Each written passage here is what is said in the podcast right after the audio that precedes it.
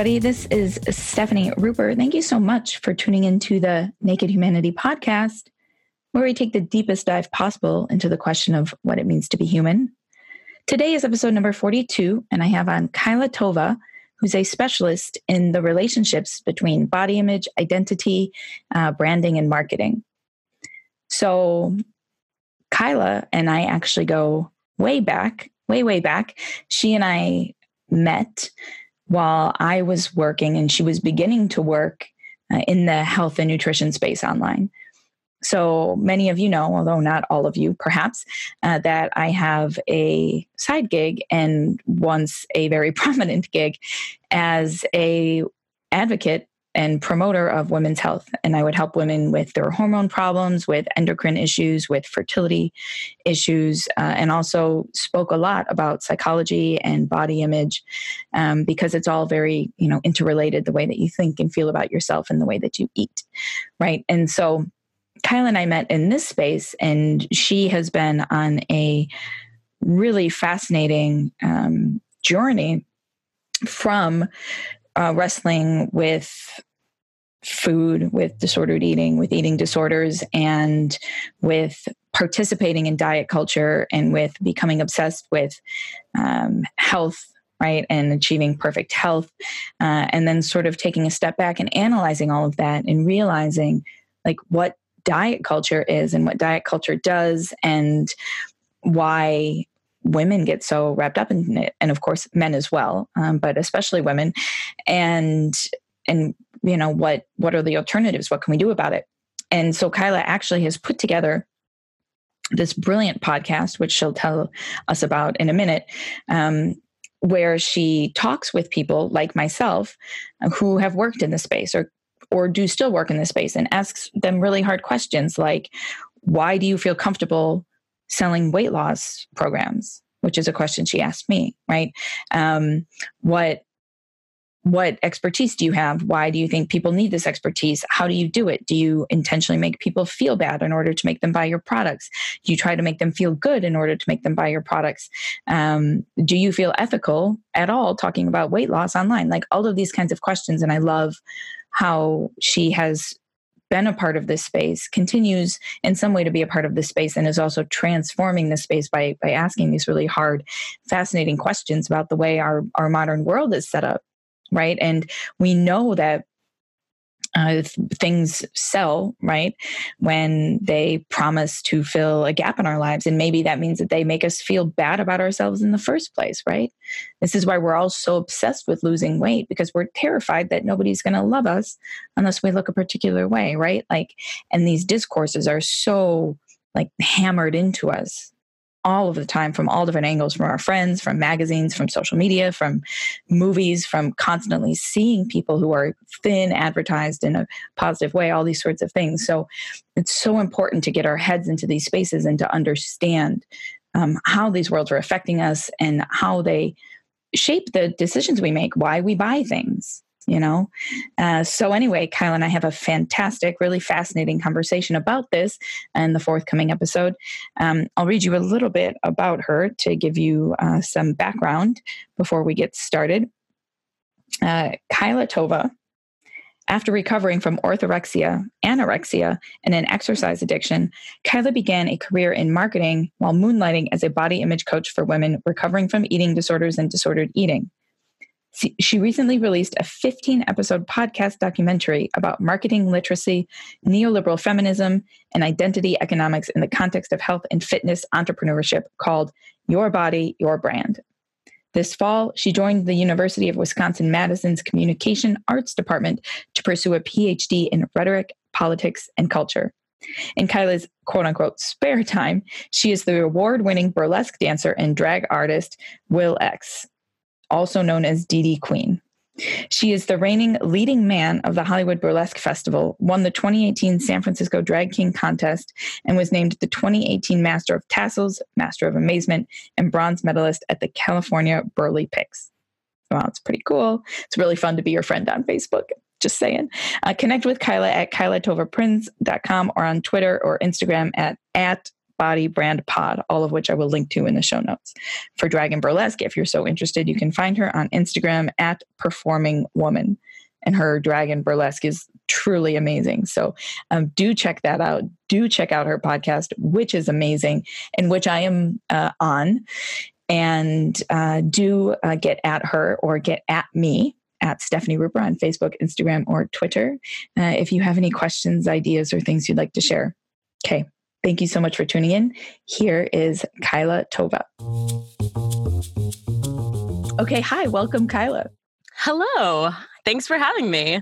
Yeah. Um, thank you. I uh, was just telling people that uh, I don't know. I'm super excited, and I was obviously telling you this. It's been how many years has it been since we've chatted? Like three, four, three. Uh, I think it it might have been two because I had you on my podcast, and I've been working on it for about two and a half years. So yeah, yeah, that's really amazing. I have been watching this project unfold. I don't like I'm I'm kind of a Facebook lurker. Like I don't do a ton of interacting, but I see everything. So um, I've been I've been very up to speed on on what's been happening with your podcast. So maybe we can jump right into it and you can tell us like what it is and why why it yeah. exists. Why did you and you put again, you put years into this podcast and now you're like debuting it all at once, like this beautiful series, which I think is just great. So um Go on. Yeah, sure. So, um, so I started working on this podcast in February of 2017 because uh, I had been a health coach. This is actually so how I met you. Um, mm-hmm. I was a fan of yours, um, and I was kind of in the paleo nutrition world back in 2012, 2013, something along those lines. Um, and I got it into my head that I was going to be a health coach. Um, so I started studying uh, through the Institute for Integrative Nutrition in 2013, started taking on clients. Um, and I pivoted as I had started to move away from paleo towards body image. So I was working with women who had disordered eating, not eating disorders. Uh, I did have a few clients who had eating disorders, but only with the consent um, and the collaboration of their therapists. So mm-hmm. I was helping them work on the post recovery stuff while they were doing the recovery work with their therapists. Um, but I really had it in my head that I was going to be this like amazing big health coach with a huge following and a big website and the SEO was going to come naturally and the, the Twitter following was going to somehow make me affiliate marketing deals. I don't know. It was a whole thing. So I poured about $20,000 of my own money um, into building a health coaching business over about four years. Um, and I lost those $20,000. Mm-hmm. Um, I was, I had worked with business coaches. I went on retreats. I got certified through IIN and then also got a secondary certification uh, through the Holistic MBA, which is now a different company. Um, obsessed with being a health coach. And no matter what I did, it never grew. It never changed. I spent every weekend hustling. Um, I was working a full time job in addition to this. Um, and it just didn't happen for me. And I got disillusioned. Um, really disillusioned. And I started uh, hanging out with people who were interested in doing feminist marketing, um, trying to understand what it is about the vision of successful health coaches that made me think I could do it too. Mm. Um, you know, following people like Marie Forleo, who basically said, it's just easy. You just get a following and then and then it all just kind of shakes out. You just hustle a little and then you're a lady boss. Um, and I I was so disillusioned with everything and I just was like wh- why are we why are we so persuaded when we see these images of successful women to want to follow in their footsteps? Mm. So I was like, you know what? I'm going to do like a short eight episode podcast about this. And I'm just going to talk to some of my friends in the feminist marketing world. And it'll just be a, a quick little like uh, primer on marketing rhetoric. Right. Because I had at the same time started reading books on persuasion, marketing rhetoric, not to learn how to use it, but to understand why it worked if that makes sense. So less Gary Vaynerchuk and more like actual academics. Um, yeah. So um, yeah. So I as as I started doing these interviews, I realized that everyone was telling the same story, and I thought, well, I can't just release the same podcast over and over. Maybe I should just put them in conversation. And then one of the women whom I with whom I spoke, she said to me, "Women are dropping out. Women are dropping out of the workforce because they are so tired of having to ape men in order to attain any kind of success." And when she said those words, it really stuck with me mm-hmm. because mm-hmm. even though that was kind of what the podcast was about, it wasn't about that until that moment.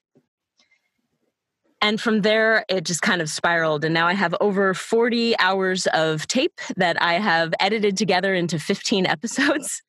Wow. Um, yeah. Um, and yeah, it's a huge, it's a huge undertaking. Every episode probably took between 10 to 20 hours to, to create. Um, I did the whole thing by myself. Um, so I went to writing meetups in the morning in the evening and the weekends to just sit and edit tape, um, to write scripts, to figure out, you know, how your interview would tie into something that Dan Pink said, which is actually a thing. And I think it's episode episode three or episode five. I can't remember. um, but you know what I mean. So it's like taking bits and pieces from what everyone said, um, and not manipulating anything because the whole point is to explain right. how you know yeah. manipulation does you know we don't, we don't want to do that but anyway um the idea is just to tell the story of why people who identify as female feel that entrepreneurship is the best and this is not all every single female identifying person but rather this particular cohort particular cohort of female identifying people why they feel like health coaching uh, yoga teaching personal training some kind of health and wellness career is the answer to disillusionment in other potential um, areas of of um, economic success, I guess. So. Mm. Anyway, long story short, that's that's cool, and that's actually different from what I remember, right? Because this was years ago. Yeah. Um, so, do you you have the episodes organized like thematically? Yes, exactly. Wow. So you splice all these interviews together to sort of mm-hmm. talk every week about what are some like example topics from different sure. Weeks? Well, so I can I can tell you a little bit about the the arc of it. So we we talk in episode one about diet culture and how it perpetuates itself through the internet. Mm. Um, I think it's a good doorway in because I think that's what everyone is expecting it to be about. Right. Um, you know, um, and also for people who may stumble on the podcast but don't know anything about diet culture, fat phobia, health at every size, it's a good primer. Um, so there's there's a, an episode on diet culture, but then the, the next episode is about um, women explaining why they dropped out of the workforce. Um, so it's it's about um, different factors that might contribute to that. Um, the third episode is about what is a brand, right? And then from there, it kind of it, it kind of builds. So there's an episode on um, identity economics. Um, there's an episode on eating disorders um, and how many people with eating disorders actually hide their eating disorders by becoming health coaches. Mm. that one's the that one's the kicker episode. I feel like um, there's an there are several episodes that uh, kind of do an introduction to neoliberal feminism um, and to uh, to economics, like feminist economics. Um, and there's an episode on collectivism. So, you know, it's just, it kind of spans the the whole there's a there's a spectrum but at the same time it tells a singular story mm-hmm. there's also a two part episode on multi-level marketing as a case study um, but it's not the kind of episode that you think it's going to be because i actually did my best to not frame it as MLM is bad and here's why. It's that wasn't what I was interested in. There's plenty of podcasts on that. You can listen to that, do your thing. I am interested in why do women see it as a viable source of income? Right. That's it. That's all I want to know. So I made an effort to speak to women who are doing well with it or who love doing MLM. Um, because I just wanted to know why. Um, it was a curiosity thing as opposed to a, I have an opinion thing.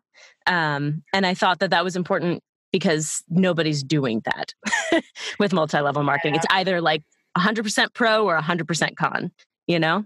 Yeah, no, I absolutely I agree with you. I think that that's so so important. I had a conversation with a woman here once. This is a bit of a tangent, and she studies women in entrepreneurship. And um, I used the word mompreneur like a little bit uh, pejoratively.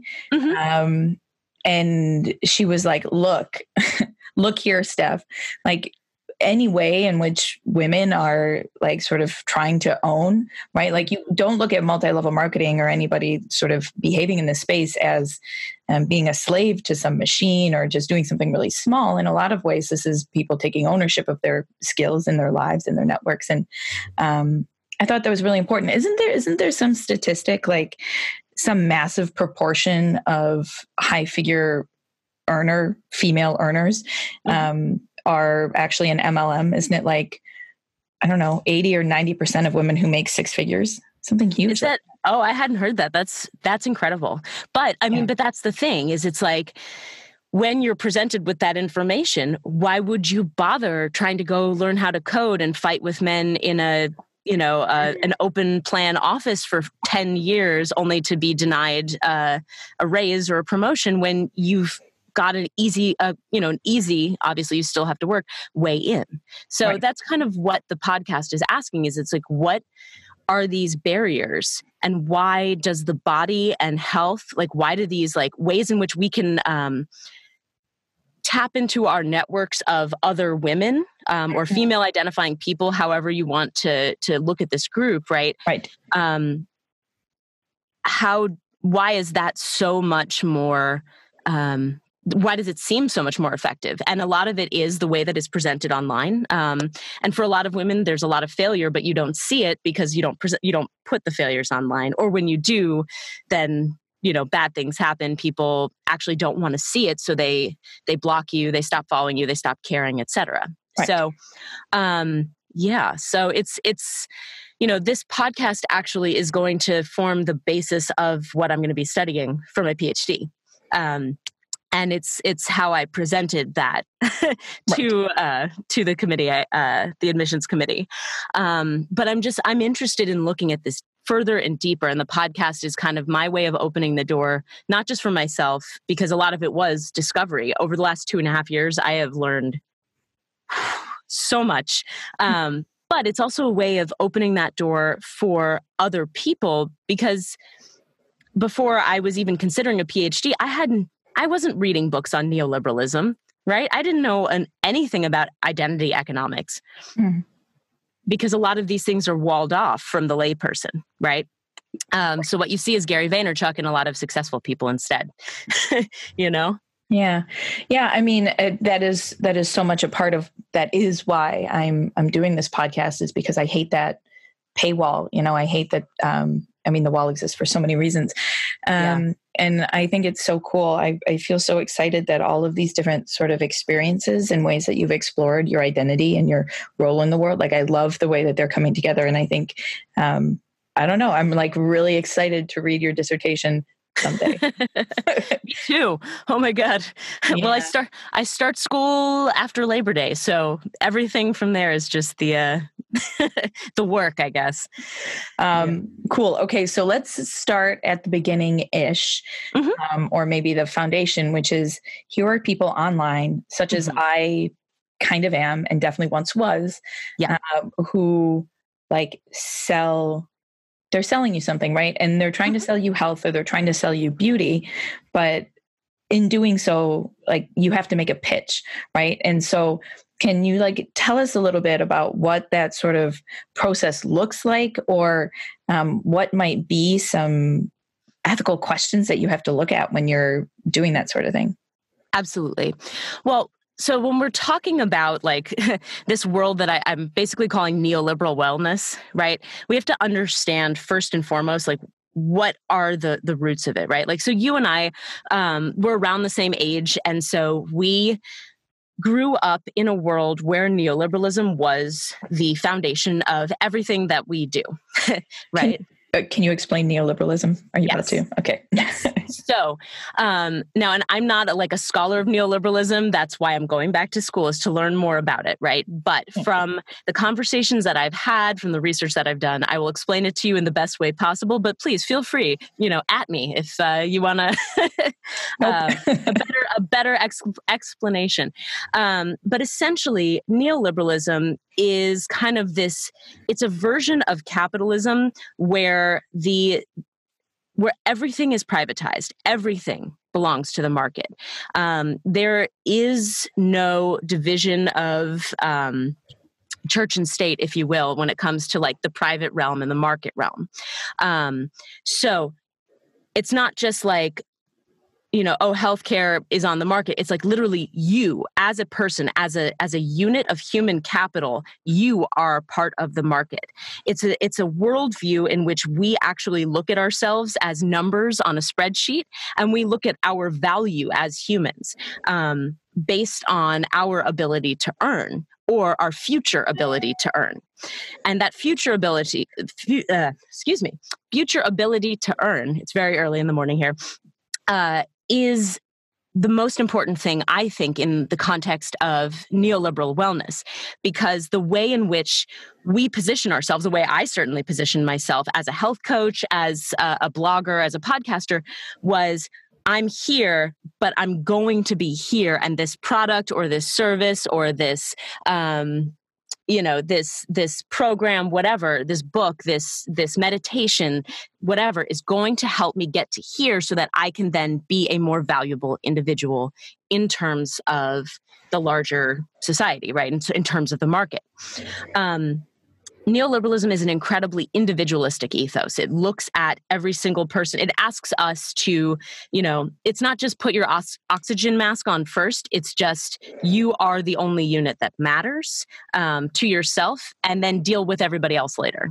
Mm. Um, because if you're busy, you know, if you're busy out there helping everybody else share the wealth, et cetera, um, and you're not focused on your own personal rise to the top first, um, then you don't rise.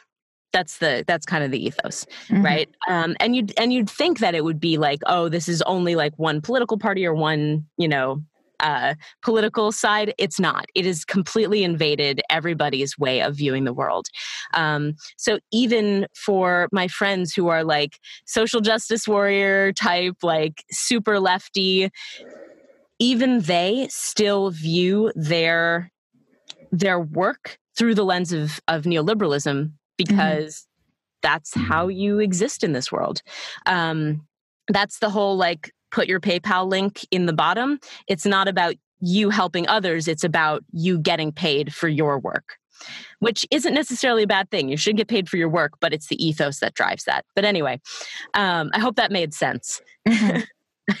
I'm still half halfway through my cup of coffee. yeah, no, so that's um that's actually I think a really helpful um framing and then so what ends up happening I think a lot is that um you sit with the question of like okay, so what am I going to how am I going to make people feel, right? How am I going to present my like quote unquote skills or ideas or whatever? How am I going to present what I have to them in a way that makes me get paid for my work, right? And so Mm-hmm. Um, for me, obviously, and I think uh, hopefully for a lot of people, there's this very um, deep and hard question of how do I serve people yeah. honorably while at the same time, like quote unquote, get paid for my work. And especially when you're talking to people about issues such as like the way that they look mm-hmm. right? Like mm-hmm. it becomes a huge question of how you're participating in the discourse and whether you're like, but very basically, I mean, we know that like advertising works the worse it makes you feel about yourself. yeah. Yeah. And you know and it's interesting because the uh, there's an opposite side to that um, where um, a lot of the girl power you know lady boss fempreneur mompreneur ethos is not about feeling bad about yourself but about feeling so good about yourself that nothing can hurt you. Hmm. and in a lot of ways that is actually just as damaging. And the reason is because because neoliberalism doesn't share the wealth equally. If you are to invest in this idea that you can someday feel that that girl power lady boss ethos, if you go ahead and go, you know what? I'm going to buy all these things. I'm going to invest in the thing. I'm going to do the program. I'm going to I'm going to do the fitness whatever. All of those you invest in that it doesn't mean that you're actually going to have the results that you see online right, right. and for a lot of women they don't realize that. Um they, and it's not like oh they're not smart enough to see that. It's the, it's just that advertising it it taps into this like primal area in your brain. It's kind of like playing the lottery um, where you're like well i know that there's a good chance i'm not going to win but i can see the chance that i could win mm-hmm. and so mm-hmm. you play anyway and it's only a dollar they ask for a small investment you give that dollar then maybe you buy a $5 ticket then maybe you buy a $20 ticket and now you're playing because you've already made these investment investments and now you're somebody who plays the lottery you know um, so in a lot of ways, I feel like the advertising that that ha- comes out of the neoliberal wellness space isn't about making you feel bad even if often it does. Mm-hmm. Um, an example of that would be let's say that there's somebody who is selling a fitness program and they're saying it's body positive, but the end goal is that you're going to get thin. Right. So mm-hmm. there's a lot of the the body positive people out there who actually who view body positivity as my body, my body, my choice, and my choice is to be thin. Right. Um, and therefore, I'm positive about it. I am positive I want to be thin. That's their body positivity. Um, and so they they frame all of their stuff as like you're you're doing this for you Mm. You're doing this for you. You're to you're doing it because you care about your health. You do it because you care about yourself. You do it because you care about your kids and you want to live longer, whatever the the framing is. But at the end of the day, for a lot of people, um, of any gender, really, um, you know, trying to lose weight uh, intentionally isn't possible um, without extreme exercise, without extreme restriction, without the purchase of of dangerous or you know excessive or unnecessary supplements. Um, and so for them, they end up feeling terrible about themselves, even though it's been framed as like, "But I'm doing it for me." Mm. If that makes any sense. Yeah, I've run into a lot of. Um, interesting discourse it's in the academy but like there are pockets of it elsewhere you know in in our co- conversations where there's this like imperative right to be happy it's sort of yes. um it like it borders the whole critique of social media that's very popular right now where it's like oh here are all these like beautiful images of these perfected lives and everybody's presenting them to us and it sort of participates in that which is mm-hmm. basically saying like we're presenting you with this it's a promise you know? And that's actually very interesting to me as a scholar of religion because i think the powerful thing about religion is is promise. And yes. I think the powerful thing about pretty much anything right? About donald trump about obama like about anybody it's it's the promise. Um, and we're suckers for promises because we want things that are going to save us. Mm-hmm. Actually, uh, Catherine Rottenberg, who wrote the book Neoliberal Feminism, highly recommend everyone go out and read it. It's you know academic so you know be prepared for that. It's not a, a quick read but um, it's important um, and she actually talks a lot about happiness. I actually had her on the podcast to talk about it because happiness is an imperative. Um, it is that promise. It is this idea that you know we can have it all.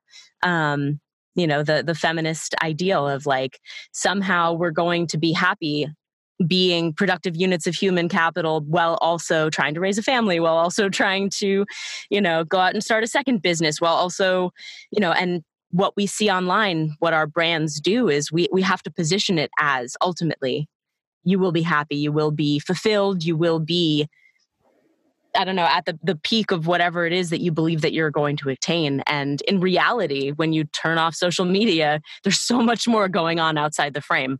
So mm. much more. Yeah. Um, so then what like mm-hmm. how can we communicate to one another right like so yeah. what what do we do if we pull promises out of the discourse like then what does it look like well that's the question. I mean in terms of yeah sorry. Yeah no. No it's an important question. Thank you for asking it. Um and because this is the thing that i'm particularly grappling with. You know how do we effectively market and advertise to one another? Or is the question do we need to be doing that? Yeah. Right? I mean i guess that's the thing is is while we live in a a world where you know money is distributed unequally right um, and we have to figure out how to earn as much as possible because living in a city or even just living anywhere right now is basically unaffordable, right? You have to make money. You have to have some kind of enterprise. Um, no job is guaranteed anymore. Um, and so we see these these avenues to advertise to one another to hustle to build a side gig or to build a, a gig period. Um, we see it as necessary. So we have to market to one another. We have to advertise to one another. And our bodies are especially as female identifying people our bodies are our value um, in a lot of cases. Um, because competing in the other areas where we have value, we actually have less value, whether or not we're better or you know at the same level as other people right. so um so we turn to our bodies because we can because we can control them because we can manipulate them because we can show them um because they are um their products um and the question is how do we do this in an ethical and non-manipulative way? And i don't think you can is the mm-hmm. problem because social media is a visual medium. It is a medium wherein you are not presenting your whole real authentic self you are presenting your authentic self because anytime you set a camera up you are deliberately choosing a frame if you look at like feminist film theory it's that's all it's about is about the gaze who controls the gaze how are how is the director setting up the shot right what does the cinematographer uh, see for this scene how does the subject uh, view the object. And when you are self objectifying, which is what this really is, mm-hmm. how does that actually change what it is you are, the intent of what you are doing? Right? Um, I always find it so funny that um, you know we see lady boss you know entrepreneurism whatever um, as this like feminist act when we are actually self-objectifying right mm-hmm. creating ourselves as consumable objects as kelly Diels says right um, and when we become the consumable object even though we are the subject like how does that change the way in which we like what we see we're doing versus like what we're actually doing? Does it does that make sense? Yeah it absolutely does. Um i'm curious then like where you know where i don't want to uh like where do we draw the line or where does it stop? Because i mean obviously then like mm-hmm. we get up in the morning and we have to like you have to put on clothing right? Yes of course. You know and like and and we make choices and i sometimes i wear stilettos and i have i actually most days and sometimes i hate that about myself and sometimes i like it you know and like yeah. Yeah. there's such a huge series of choices that we make about how we present ourselves and so we're always sort of mm-hmm. you know changing or directing people's gazes and so like how how is this sort of different at all from what we do on social media? Or like is it on a spectrum? And like what can we you know what can we do about it other than try to be honest? Oh of course. Yeah. I mean well all human behavior is pretty much problematic. So you know we can we can start with that as a baseline right? that is the baseline assumption of this podcast. Okay great. Wonderful. I'm glad i'm on on the same page then. Okay. So if we can assume that like look, none of us are perfect. And because we have grown up with certain socialization, with certain cultural norms, right? Whether or not those are acceptable in terms of like, you know, the the mystical, like, you know, acceptable versus like culturally acceptable, right? Um, so we can kind of like view this as you said as a spectrum okay if you want to wear stilettos wear stilettos i'm not going to sit here and like beat a feminist drum and be like you can't do that because you know, whatever. Right. That's not, that's at least not what I'm here to do. Right. Um, I think what it is is to start from a place of awareness, you know. Sure. Um, and I think for a lot of women, they feel like they have that awareness, but they don't see what's behind the frame. And that's why I actually want to go back to school because as a layperson, I did not know anything about how, you know, identity economics works right? I wasn't sitting there reading books by professors from like Berkeley or whatever. Um, I was just going, I see my brand as a way to make money. And I know that to build a good brand, you have to look better, you have to sound better, and you have to spend more money to do both of those things. And the more I invested, the more I saw it as my purpose to do those things, right? To try to be this perfect brand. Mm-hmm. Um, so understanding and breaking down why I did those things, right? Understanding the economics behind my actions um, helped me say, that is not what I want to be doing. Now, if it is something you still want to be doing, I can't stop you, right? We have these tools, and I'm not going to go out and change the culture tomorrow. I don't think any of us are.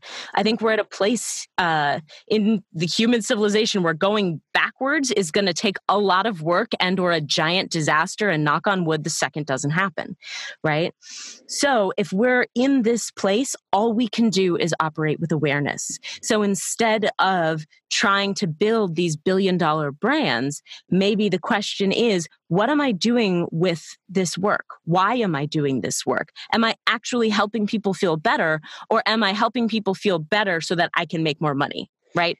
Right.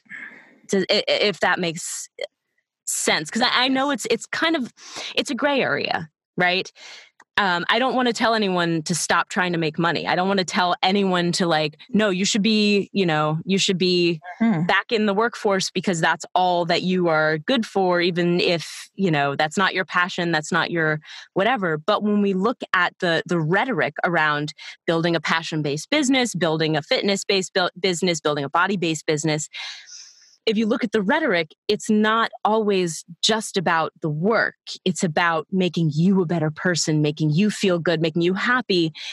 And are those things coming at a price either to you or to the people to whom you're selling? That's all we can do is ask that. Yeah. I mean, these questions are really, really big for me, especially currently. You know, in my work in the health space in mm-hmm. years mm-hmm. previous, I didn't I didn't spend a lot of time thinking about like the way I looked or presented myself. I was just kind of like, I'm here. Listen to me if you want to. Mm-hmm. Um, but now that I'm stepping into a space where I feel like I have ideas to contribute in a way that may be impactful, I really want to be heard. And and so like you before we hopped on the air, like I Kyla saw me like take out my braces and I spent five thousand dollars this year straightening my teeth. You know? Oh wow. Yeah. And like I have thought about getting my nose fixed. You know, like these, and uh, I used to wear contacts when I recorded these, and like, oh, okay, well, my image is better when I wear my glasses. You know, like. Yeah. and like how many sports coats do i own because i feel like if i like when i wear my blazers people take me more seriously and how do i get people to take me seriously as an academic woman oh my mm-hmm. god it's hard oh, yeah. you know oh, yeah and uh and I, I i see it as a price that i'm willing to pay to try to get into the discourse and then change it. Mm-hmm. Um, but that's like that's so much of like and to put it in economic terms like it's a cost benefit analysis yeah and the question is once you're in once you have made those investments are you willing to then say but this identity once you're in the discourse right can you ch- then change it and say well this identity is fake pull off the mask and then go right once you've made those investments can you do right. that and the answer is probably not. Mm-hmm. Um, and you know, I mean, I see this a lot. So I, am also a burlesque performer, right? And I see this a lot in the burlesque scene where um, there are burlesque dancers who are body positive and fat positive, and you know, they don't care what what's your gender or your hair color or whatever. But then they are also like, but I also want to look like the person who's going to win, so I need to get uh, my boobs fixed and mm-hmm. I need to lose weight. And I look at these performers and I'm like, but you're a feminist and you're, uh, you know, but then they're like also like but i also need to look like i can be objectified so that i can get in and win and be at the top. Yep. Um, so yeah it's not it's complicated because the thing is how do you earn your place? And it's often based on how you look. Um, it's how you present. Um, it's based on your brand unfortunately. And brand itself is God, it's the most problematic thing because it's reductive. Um, it reduces you as a person, as this multifaceted, wonderful human who is quirky and and just genuinely you, to how you present yourself mm-hmm. and how you can be valued economically, politically, and socially in this world or in your sphere, in your niche and i don't i don't know how we change it yet but that's why i'm going back to school to figure this out because of um, course i'm going to solve it in five years or whatever um, yeah, yeah, you might um, so question i actually don't know what mm-hmm. identity economics is now is this related to the stuff you're talking about in terms of creating brands Yes. So, identity economics actually is a concept um, by um, George Akerlof from Berkeley and Rachel Kranton from Duke. Um, they're economists. And so, again, this is not my I just read their article. They published in uh, August 2000, and then I went and got their book, which where they expanded upon it. But it's kind of like this niche section of behavioral economics, um, where it it does not. Um, because in in economics right we look at humans uh, homo economicus as this rational figure who makes uh, rational decisions based on the principles of economics which we're all taught from birth um, right? Whereas behavioral economics is kind of uh, it looks at human behavior as irrational and uses psychology to kind of an, analyze it. Mm-hmm. So identity economics kind of looks at the ways in which we the investments we make in our identity then go on to reflect who we how we identify. Um, why some behavior, why we engage in problematic behavior as a result of those investments. So mm-hmm. I, I actually do a, a, whole podcast episode on how um, it's called dangerous in, dangerous investments i believe it's episode four um, but it's about how investing in our brands actually leads us to make more investments in those brands and then to become irrationally attached to those investments even after they've been revealed as bad right or dangerous or um, you know or if they've led us to some kind of loss right yeah. Um, so that's that's kind like you know there's a whole book so we could be here we could be here for a couple of hours but um the idea is that human beings are not rational and sometimes we don't think about it when we when we spend that dollar on the lottery right? That that then makes us a lottery player mm-hmm.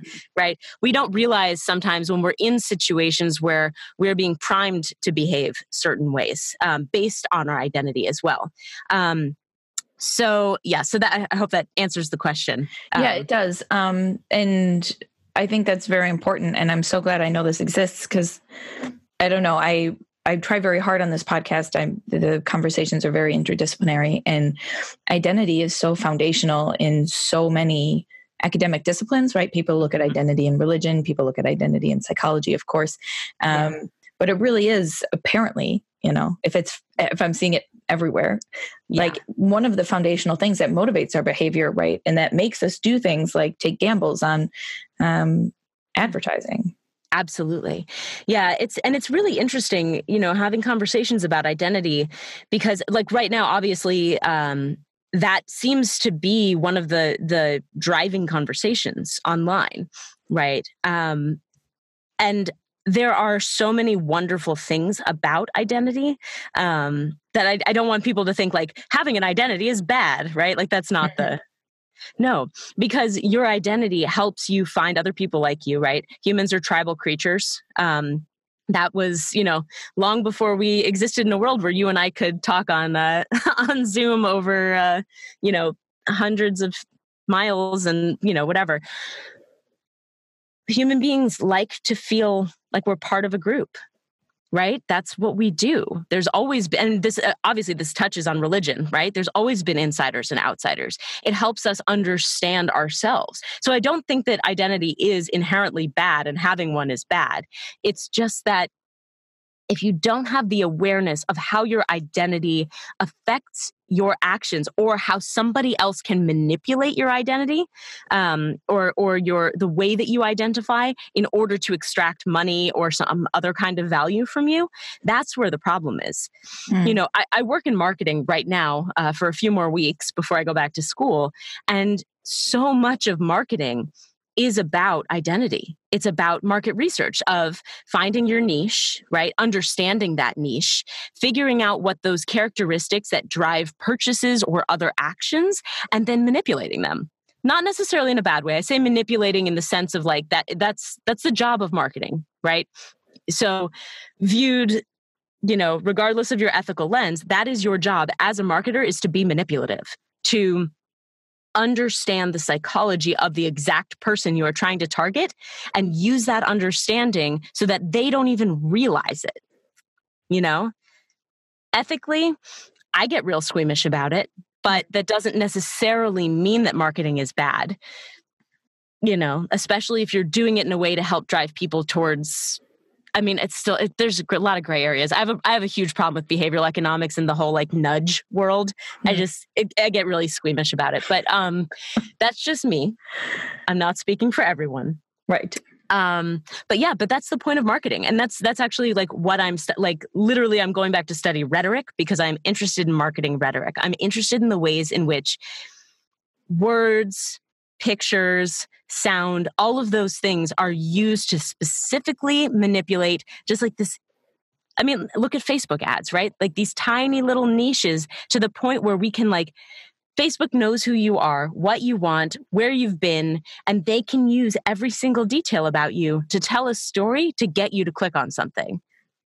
It's, I mean, it's just like it's mind blowing how easy it is to manipulate identity without even being realized without realizing that you're being manipulated so mm.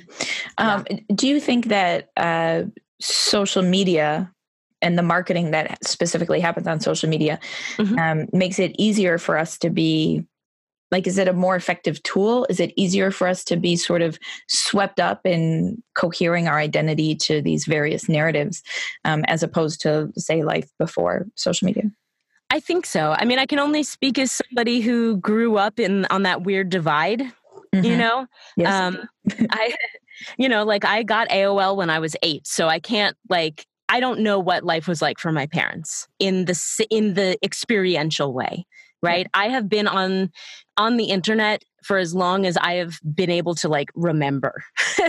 um, my entire life was about finding and creating identity online. I have a live journal from high school, and that was how I got into MySpace, which is how I got into Facebook. And I have, I mean, I've lost friends and family members as a result of the ways in which that I um, have built my identity online and have been so dependent on it, you know? Mm. So I can only speak as somebody who has had that experience. Um, but looking at the ways that social media has kind of sped up since I've been aware of it um, in the last, you know, five to 10 years. Mm. It is really interesting to see how social media actually has become this really intense catalyst um, for for like it kind of like puts identity into hyperdrive mm-hmm. and what's really weird about it is you know because I'm I'm thinking about it all the time but I wasn't thinking about it before. Uh, the ways in which like Facebook itself has changed its algorithms and changed what it surfaces as important has changed how I interact with people. Mm. Um, so like even a couple years ago when they announced that they were going to add make news a big deal on their news feed, suddenly, you know, I was sharing articles about body positivity and health at every size. And it was like so important to like do all of that, right? It was so important to like talk about health. And I was connecting with health people. And as soon as Facebook was like, we're not doing that anymore, all of a sudden I'm like getting a lot more interaction with people who are sharing pictures and, and, you know, memes and talk about their life as burlesque dancers. And it's like, I'm still connected with all the same people but based on how this algorithm wants to present the world to me has changed kind of what i share and how i present myself as well. Um, and so even as someone who's aware of it i still get caught up in it you know? Right and we are so you know on social media in some ways we're very very passive right? Because you just you're sort of, you scroll and you react to things that you see and then you post things you know you you comment or you post or whatever in reactions to what you see. And even when you think of ideas of what to share like you're saying you know having these ideas about body positivity you're still in a way being reacting to what to what you're seeing. And and there in some ways like everything we do in life is is reactive. But i think in social media that's sort of i think the word you used was on hyperdrive like mm-hmm. so um, there's a there's an advocate I know who talks about news feeds like slot machines, you know, and you oh, yeah, almost yeah. right, and that's actually like where the technology, mm-hmm. like where the idea came from in the first place, right? I mean, you just sort yep. of like scroll and react. Yep. Yeah, there's um there's a podcast uh, that just came out. It's called Your Undivided Attention. Mm-hmm. Highly recommend listening to it um, because it's um it's through the Center for Humane Technology. The guys who like created this technology are doing a podcast to reveal. Oh yeah, they created. So that's that's really cool. Actually, uh, Tristan Harris was the person who I was oh thinking about. Yeah. Um, so he talks about that on this podcast. So yeah, that's this is his podcast. So Oh good. I'm glad they have a podcast. Yeah, I'll I'll link to that. Um mm-hmm. because it's it's kind of it's one of the more mm-hmm. you know, mm-hmm. again, you're talking about awareness, like it's kind of the one of the more important things of which we need to be aware these days i think. Yeah. Well and you know it's one of those things where like with with the podcast that i'm doing with the research i'm hoping to do the thing is we need an interdisciplinary awareness right? I think what happens is as humans and especially as humans who are attracted to this idea of reductive brands mm-hmm. right we want to we want to know that there's like one truth one thing one thing we can follow and that'll just be like that's the answer right? I mean religion obviously right? We we see this as okay the bible the torah whatever the quran that's just your uh that's your book and everything kind of floats around that right? So the same thing happens in the body positivity world right? Okay health at every size is the the the place in which we start and everything else comes from that. And i say no we got to break that down and we got to have an interdisciplinary study. We have to be able to um, understand technology, understand marketing, understand economics, understand feminism, right? And then take all of those things and then reapply them as a lens to whatever we want to study. Um, and so that's why I'm so interested in like listening to podcasts about how the technology manipulates us at the same time as I'm listening to podcasts about economics. At the same time as I'm, you know, reading yeah books on you know feminism whatever and not relying on one discipline to guide what it is we're trying to study you know? I, I, don't know if that sorry again my brain is no it's no i, I will reassure you again. Yeah no it's, it's i think that that's very important. And also just like we never want to be motivated by the same kind of idea right? Mm-hmm. uh, i never want to be motivated by the same kind of same kind of method you know? And i'm working really hard to try to encourage people to um, stop selecting their friends or stop selecting their news sources or whatever on the basis of say a, specific, a specific ideological lens yeah right? As opposed to on the basis of like are we willing to are we willing to like challenge things and look at them in different ways? Because um, yeah. we really do need to um, look at things in different ways which is what we're doing here. And i realize we're coming up on time. Oh yeah. So i know time flies. It really uh, does. yes. And so uh, is there anything left that you would like to say a and b? Um, mm-hmm. of course i'll link to everything in the show notes but will you tell us how to find all your stuff? Yes absolutely. Um, i will say that just very quickly um, being open to looking at things through different uh, ideological lenses is so important like it literally, I, I can say that it changed my life. I would not be sitting here in this chair right now. I would probably still be in like eating disorder recovery and and sitting by myself scrolling the internet um, being open to reading other people's opinions and being challenged and you don't have to believe them but just letting yourself be challenged and opening yourself up to the possibility that you're not right, uh, opening yourself up to the possibility that you don't have all the answers, um, and opening yourself up to the possibility that you know there is more to you than what you can show that what you know there's more to you than what gets likes. There's more to you than what other people think is valuable um, in your little niche and being okay with that being okay with the gray and the messy and the stuff that doesn't get likes and the stuff that you can't present on social media is that is what i'm hoping if nothing else that people get out of this. I know we're not going to change economics. I know that women are still going to get paid 70 cents on the dollar you know? I i know that those things are not going to change just because we're aware. Mm. but i think that if we don't start with that awareness then in future generations, if there's still a world post climate change, right? If there's still a world in the future, I just want it to have a little bit more hope than I think our generation does. Um, but the thing is, if our generation doesn't start it, it's never going to happen. So that's my that's my like sad little rant for the morning. Um, but yeah, so people can find me if you want to at me. I'm on Twitter uh, at Body Brand Pod. Um, I'm also on Instagram at Body Brand Pod, but I'm active on Twitter. Um, and uh, my website is bodybrandpod.com. The podcast launches September 2nd, and it's a 15 week series. So it's going to run through December 2nd, I believe. Um, and I'm really hoping to make a season two uh, using my research at school. So, um, you know, and, and I mean, season two and beyond. So I, I do have a Patreon and everything if people want to help out because this is not. I, I, feel like an anti-capitalist podcast isn't going to get ads. So if anyone wants to help me make season two, please uh, donate a couple bucks. Um, okay, cool. Yeah. Yes. Um, awesome. Thank you so much. This has been um, this has been really wonderful. Uh, Kyla just told y'all where to find her, you know, where to find me. I won't bother saying it yet again. Um, thank you all um, so much for tuning in. Please do uh, shoot either of us questions if, if you have questions. Um, so, yeah, thanks. And thank you, Kyla. Thank you.